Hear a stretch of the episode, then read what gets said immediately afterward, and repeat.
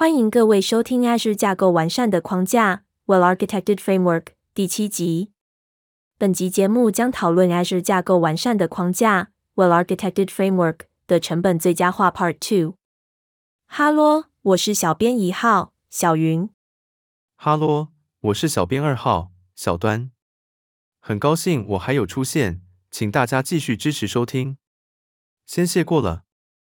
今天想跟大家就成本最佳化的细项再深入聊聊。在部件资源时，理想情况是从一开始就尽可能发挥其效率。资源需求和技术需求可能会随着时间而改变，但如果您从一开始设计时就从针对成本进行最佳化的工作负载开始，如此一来将使您往后取得成功。让我们来看一下在考虑成本最佳化时一些部件资源的方式。选取适当的服务层和大小。在云端上布建资源时，选取正确的 SKU 或阶层会直接影响 Azure 服务的功能、容量与效能。此选项与成本直接相关。请仔细评估应用程式的工作负载需求，并选取符合资源需求的 SKU 或阶层。当布建 VM 工作负载时，有各种不同的虚拟机器类型可供选择。每个 VM SKU 都有指派的 CPU。记忆体和储存体数量，评估工作负载的资源需求，并选取最符合需求的 VM SKU。部件 VM 大小通常极具挑战性，即使应用程式只有部分执行时间需要最大的容量，您可能还是会部署最大的工作负载。选择 VM 大小不是永久性的决定，您可随时修改 VM 大小，但多半情况下您会需要重新启动 VM。一、使用量付费。许多云端服务都会提供使用量计费模型。使用消费模型时，您只要支付应用程式的交易、CPU 时间或执行阶段的费用。这可节省成本并提高应用程式的效率，因为您不需要在不使用应用程式时支付执行应用程式的资源费用。让我们看一下一些具有使用量成本模型的 Azure 服务范例。一 Azure Functions 是事件驱动的无伺服器计算平台，其提供使用量方案。当您使用取用量方案时，您只需支付函式执行时使用的计算资源。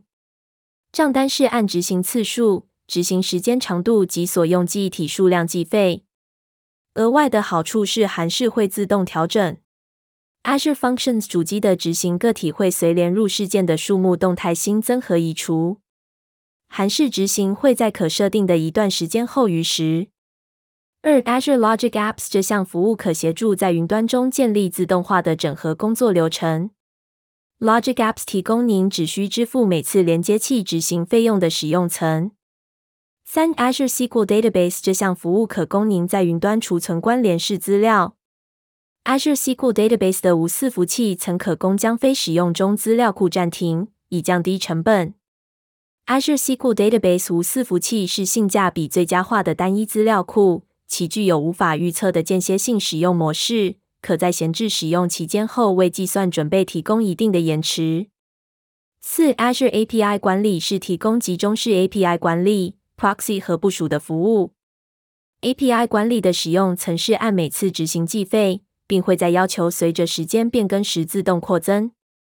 此使用层可以让服务以无伺服器的方式使用，并提供立即部件、自动调整规模、内建高可用性和一动作付费的定价。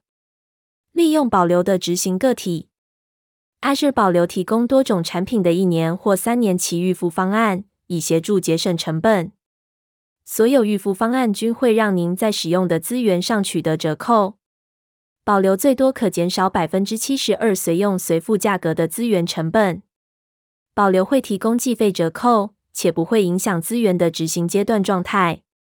购买保留之后，折扣就会自动套用至相符的资源。保留适用于下列服务：一、Windows 和 Linux 虚拟机器；二、Azure SQL Database；三、Azure Cosmos DB；四、Azure Synapse Analytics；五、Azure 储存体。如果您有支援保留的一致资源使用方式，那么，购买保留将为您提供降低成本的选项。例如，当您持续执行没有保留的服务执行个体时，会以随用随付费率向您收费。当您购买保留时，您会立即取得保留折扣。资源不再以随用随付费率计费。尽可能使用受控服务，请尽可能使用受控服务，以利用较低资源成本和较低营运成本的组合。因为您不需要修补及管理底层基础结构与服务，所以这些服务的营运成本较低。在 VM 上部署应用程式时，需要管理和维护作业系统以及所有分层的软体。Azure SQL Database 是受控服务的绝佳范例。您可部署单一或集区资料库，或受控执行个体，且每一个都是完全受控。您不需要修补基础的资料库软体。因为我们提供了备份之类的内建操作项目，受控服务的另一个范例是 Azure App Service，其专为装载 Web 应用程式所设计。除了部署与管理 VM 来装载您的 Web 应用程式之外，您还可以直接将应用程式部署到 App Service，并大幅减少维护基础结构所需的工作量。下集节目将讨论 Azure 架构完善的框架 （Well-architected framework） 的成本最佳化 Part Three。今日分享就到一个段落，那我们就下次见了。